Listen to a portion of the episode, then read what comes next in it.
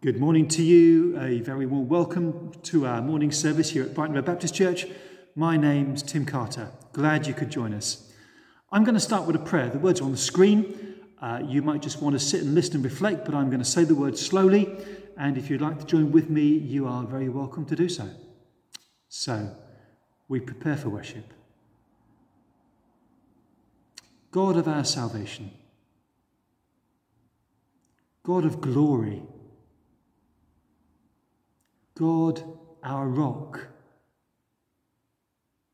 God our refuge, God of mercy, God of loving kindness, God of power. We come and pour out our hearts in praise to you.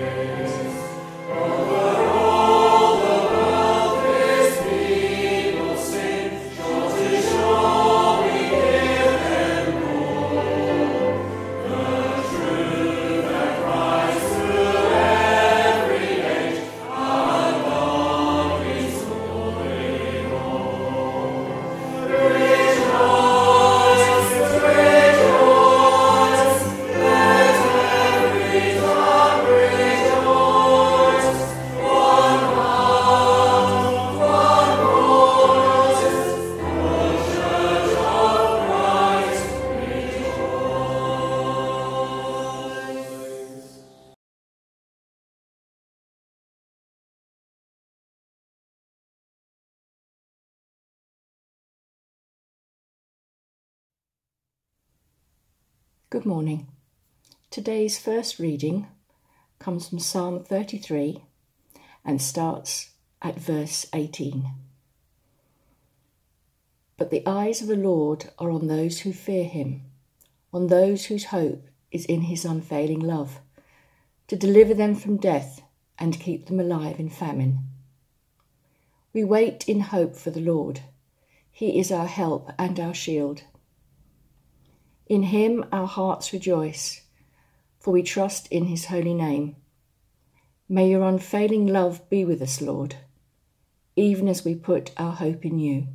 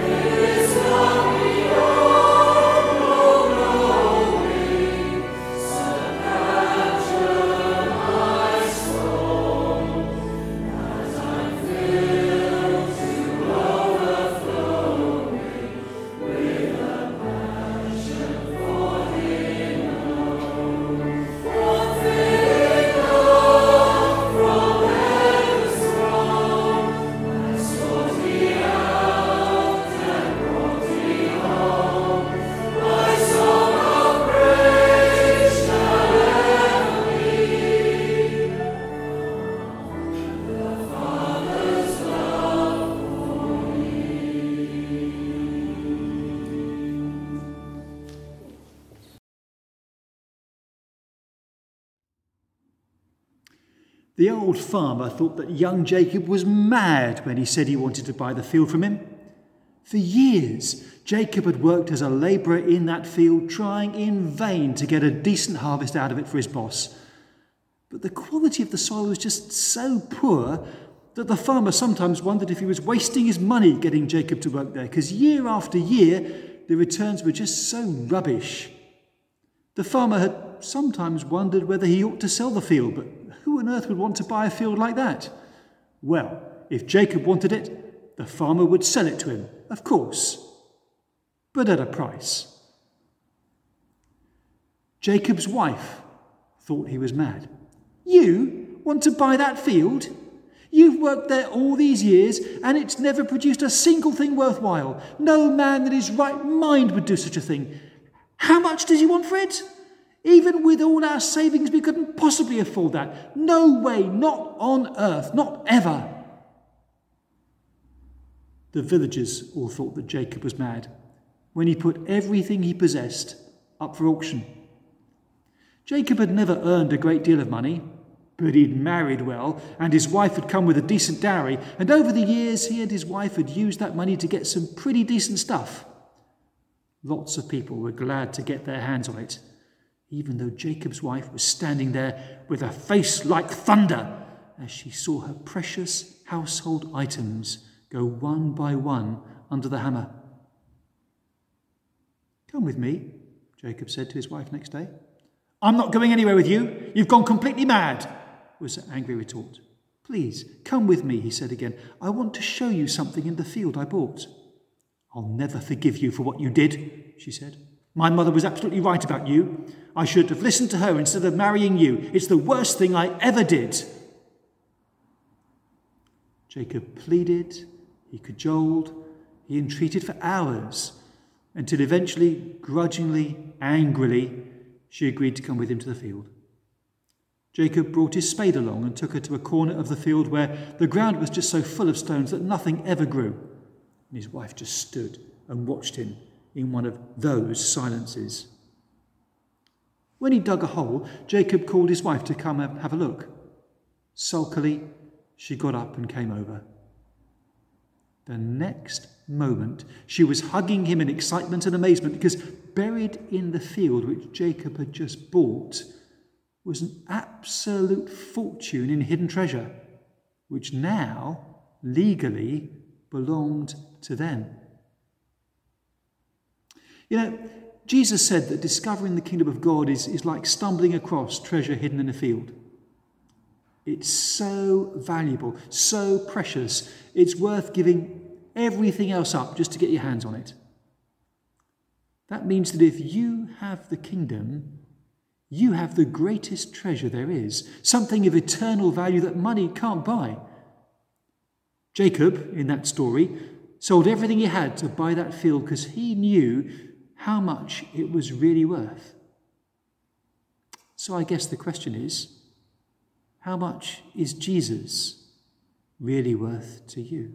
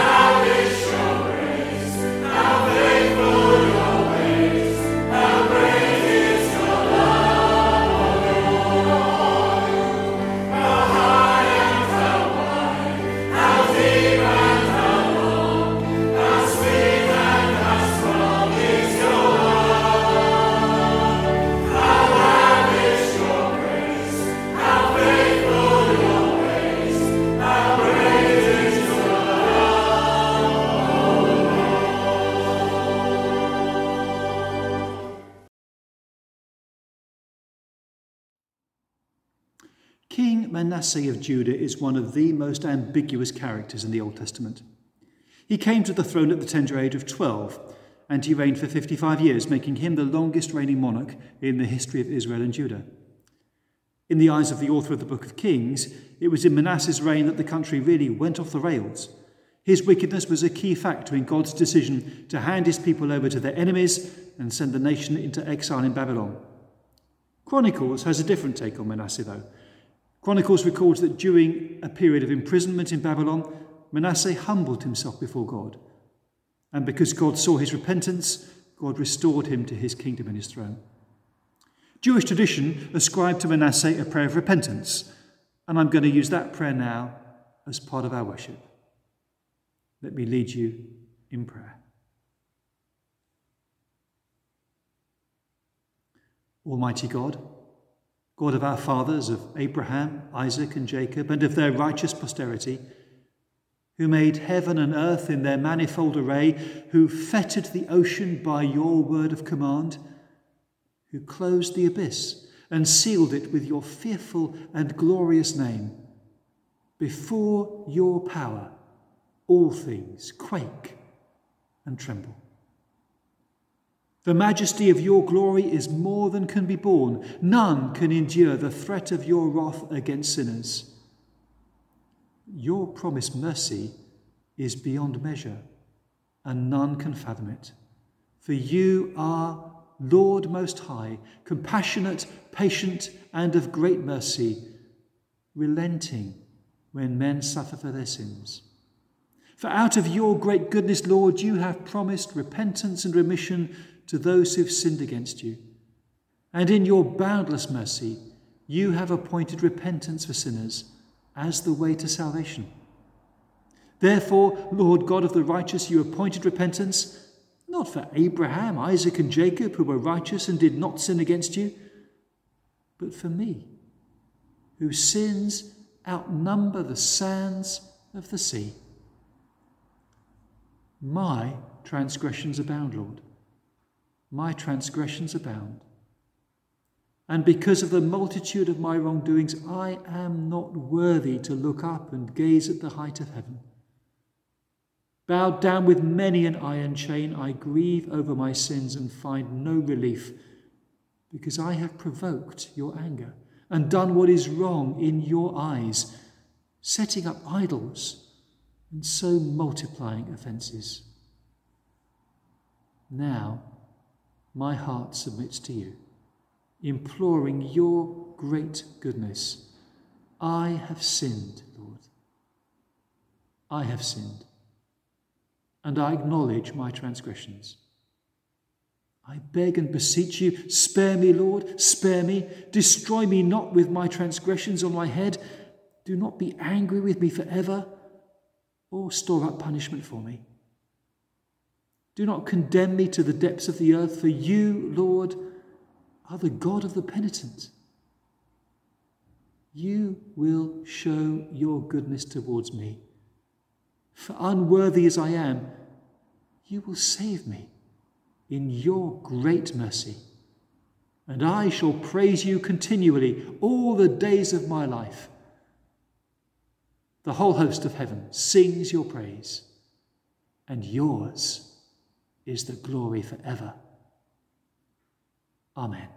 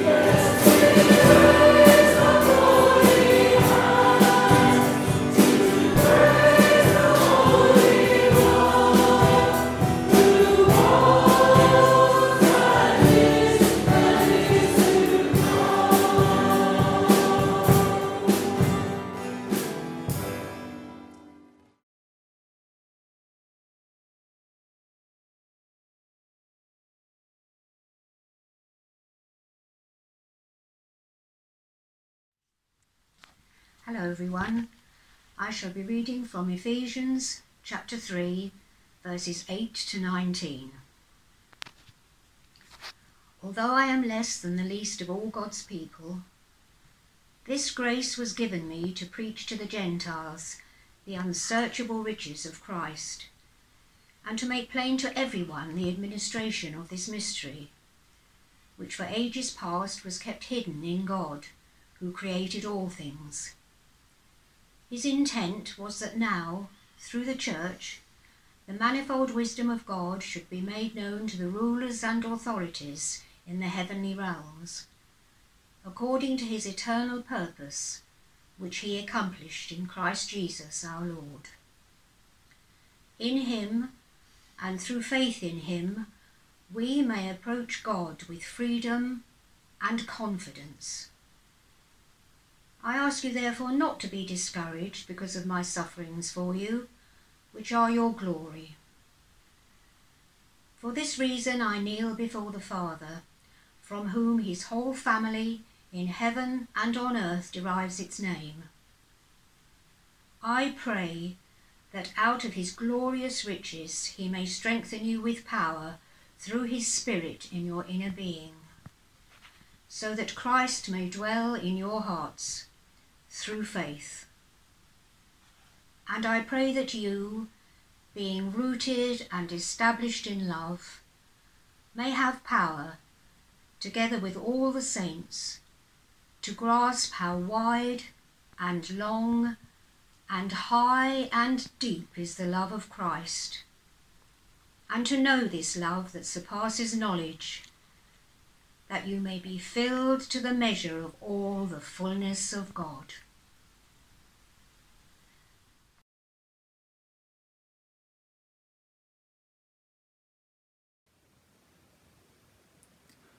Let us pray. Our loving Heavenly Father, we pray for our world and for loved ones. In the midst of a global pandemic, we cry out to you for help in our time of great need. Minister to the sick and dying, bring comfort to the bereaved. Come alongside the lonely and the lost. Strengthen the weary and exhausted. Sustain the overworked and overwhelmed.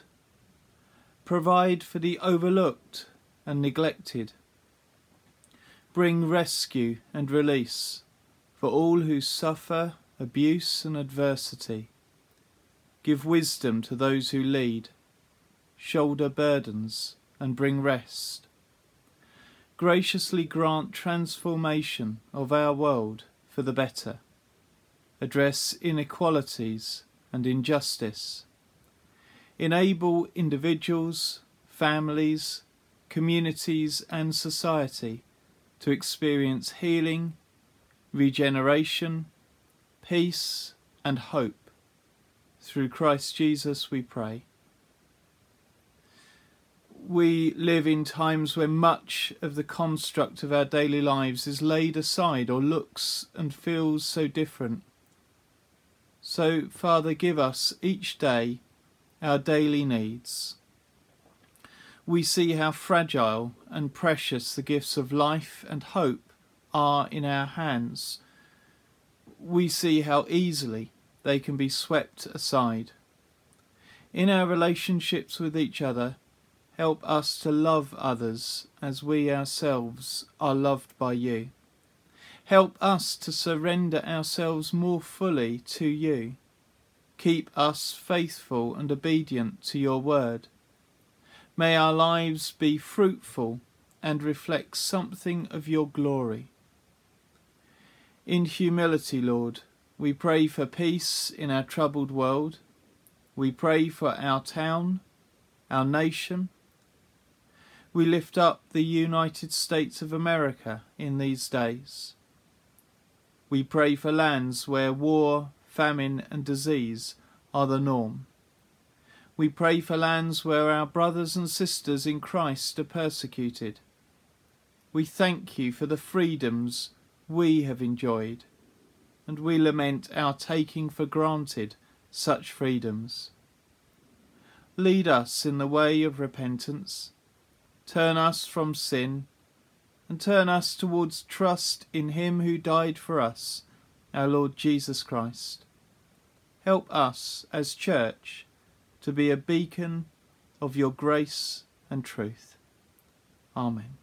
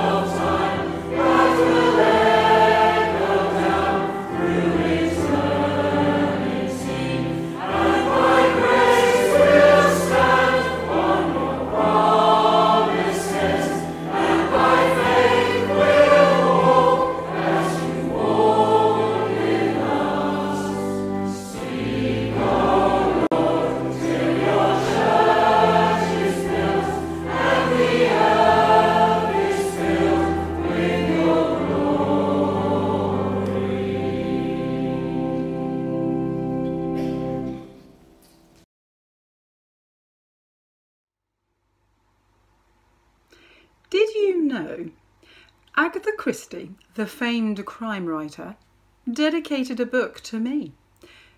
It is to be found in her book The Secret Adversary and reads To all those who lead monotonous lives in the hope that they may experience at second hand the delights and dangers of adventure. Well, I admit it's stretching it a little bit to infer it was for, for me alone. But it is the truth to say that I have always loved a good detective mystery. And as a young teen, I read half of Christie's 64 murder mysteries. Uh, this is just a few of them, and it continues to be my intention to, uh, to read the other half. Having read a good number of them, um, I would pride myself on, on how increasingly quickly I was able to identify the murderer and solve the mystery. I suppose that's part of the charm self congratulatory smugness at your own ability to solve a seemingly but rather um, formulaic, sorry, Agatha, mystery. Uh, today's text also deals with a mystery. The word mystery is actually used four times within six verses of Ephesians 3. And as we found out last week, it's also mentioned in our previous chapter. And it seems to me, therefore, that it's worth our investigation. Ephesians 3 can be divided into two parts. The first of which we shall be looking at most closely. It's verses 1 to 13, and it comprises predominantly of Paul's account concerning his appointment and its purpose. The latter verses of 14 to 21 are a prayer for the Christians of Ephesus in the light of this teaching. As an aside, it may well be Paul's practice to mix counsel with prayer. Instruction given has the tendency to be pretty useless without the power of God's intervention in our lives. Perhaps this is a pattern we should adopt, advice supported by prayer. For surely life changes need imbuing with the Holy Spirit, the empowering Holy Spirit. Anyway, before we turn to the mystery, let us establish something of Paul's situation. He writes the Ephesians in Greece from the discomfort of prison in Rome. And having been placed there, he's now writing to them at around sort of 60 62 AD. And why is he in prison? Well, for having revealed the mystery to those in Rome, and the authorities of Rome not being happy about it. He is one who, from the casual onlooker, would be seen as having great authority within the church. But Paul explains and takes great pains that his office, his role, and his authority to the church in Ephesus in verse 2, he's an, an administrator of God's grace. Verse 7, he's a servant of the gospel.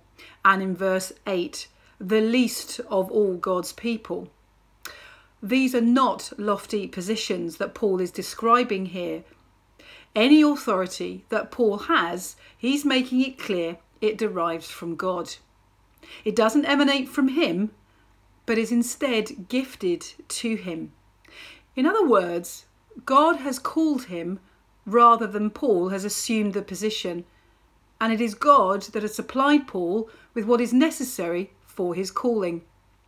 In other words, for those of you procrastinating about whether you should step out, step out and take on that responsibility, know and be assured that if this is God's calling, it is He that shall fit you for the task. And so, to the mystery. First mentioned in this chapter in verse 3. The mystery, Paul writes, Paul writes, made known to me by revelation. This is a revealed mystery now, with Christie, the great reveal always happens at the end when all are gathered together. Here, Paul says it is to be a mystery no more, and it is this that both Jew and Gentile are fellow heirs of the heavenly inheritance, and they can together be members of the same body, the church. They are to be co inheritors, not indirectly through the Jews or by becoming a Jew, but directly as Gentiles, directly invited and admitted through the gospel, and therefore able to enjoy all the privileges that come through knowing Him.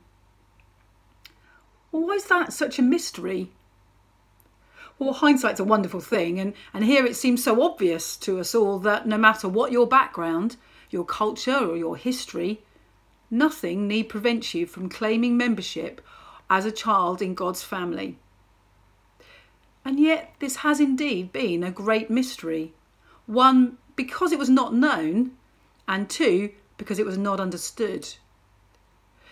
The idea of the coalition of Jew and Gentile, that was just unthinkable. And yet, this has been God's plan all along. He had created all and intended that all might have the opportunity to know Him.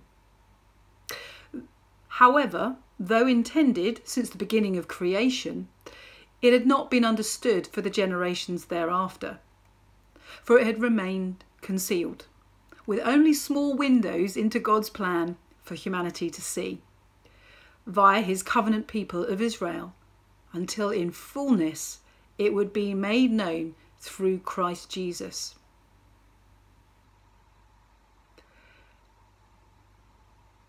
There was to be no sense of self congratulatory smugness at working out God's plan. Only in time, through revelation, might it be known.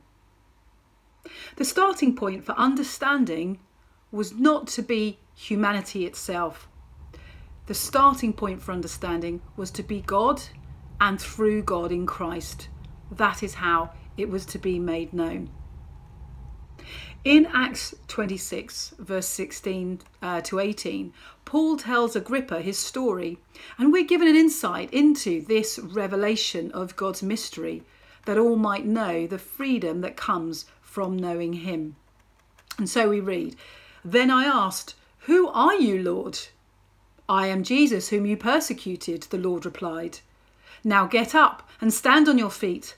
I have appeared to you to appoint you as a servant and as a witness of what you have seen of me and what I will show you.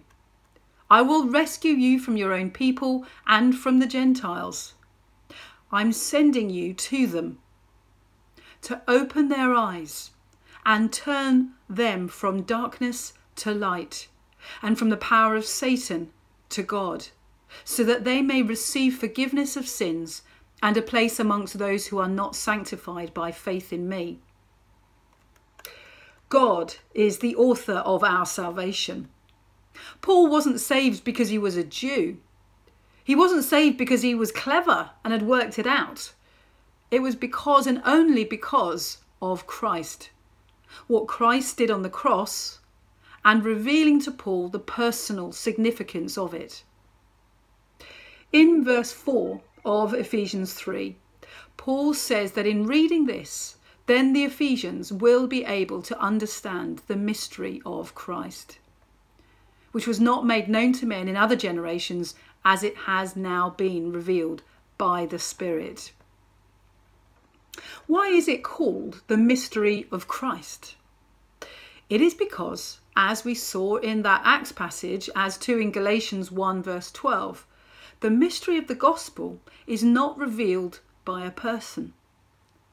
He wasn't taught it, but it had been shown to him by Christ himself.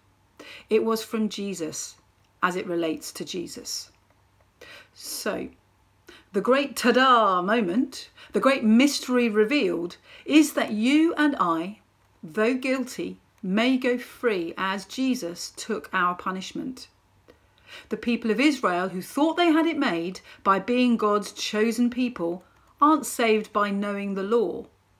Gentiles who think that God has nothing to do with them are wrong because they too are a part of his plan. How's that for a didn't see it coming plot twist? What has the potential to continue to be a mystery to some is that our past is also irrelevant in terms of how God sees us. If we put our faith in Him, we can all, no matter who we are, enjoy the unsearchable riches of Christ that Paul writes about in verse 8. So, what are these riches that Paul speaks of? Well, the riches of Christ could be in his nature as God, in his perfection, in his abundance of mercy, grace, and love. Now, usually, precious things are rare, and it's this that makes them of such value. Well, this is not the case with God. That which is truly most precious, God abounds in. That this is why they are unsearchable, as Paul puts it, not because they cannot be found, but because they are infinite. I read this illustration by J.H. Jowett of, uh, that I found helpful of a, of a person trying to measure and track the borders and confines of a lake, only to discover there was no lake at all, but an arm of the ocean, and that he was confronted by the immeasurable sea. As Francis Foulkes wrote, the unsearchable riches are not simply the gospel, not doctrine, but Christ Himself. Paul wants us to know the boundless, the infinite, the immeasurable nature of Christ, who pours out his love and grace and mercy upon us who would receive it. The riches of Christ are also to be understood in terms of what is to be received with Christ as our mediator. The riches of grace, the undeserved inheritance that comes through his death on the cross so that we might be saved. With Christ mediating for us, we may know and receive something of the abundance of his sustaining power and love and be received into glory. These are riches indeed. Paul often uses that, that's terms that speak of wealth to express God's blessings that come through Christ. Ephesians 1 verse 7 is just one such example where we read of the riches of God's grace. The riches of Christ are truly immeasurable when one reflects on how diverse and large his adopted family is and how wonderfully he cares and provides for them. It is a wondrous thing that God might invest into these earthly vessels such precious treasure. So now that the mystery has been revealed and God's purpose been made known, what next? Well, verse 12. In him and through him, and sorry, in him and through faith in him, we may approach God with freedom and confidence. When we are tempted to lose heart, to give up hope, Paul says we need not. In our weakness, God may be made known. Paul was suffering in prison because he was preaching Christ to the Gentiles. But his sufferings were the Ephesians' glory. Verse 13. And so we hold on in our present sufferings so to that great mystery revealed of being co-inheritors of the unsearchable riches of Christ. We too may have boldness when we are at our weakest. It seems therefore only right to do as Paul did and pray using these words for you now. Let's pray. I pray that out of his glorious riches he may strengthen you with power through his Spirit in your inner being, so that Christ may dwell in your hearts through faith. And I pray that you, being rooted and established in love, may have power, together with all the saints, to grasp how wide and how high and deep is the love of Christ, and to know this love that surpasses all knowledge, that you may be filled to the measure of all the fullness of God. Amen.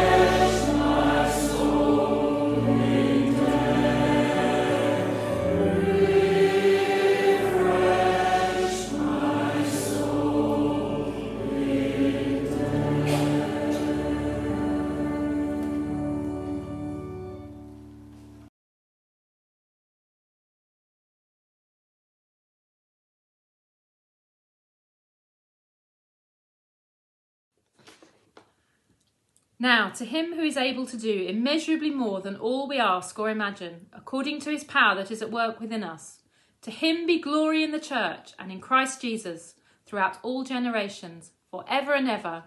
Amen. May the grace of our Lord Jesus Christ and the love of God and the fellowship of the Holy Spirit be with us all, now and forevermore. Amen.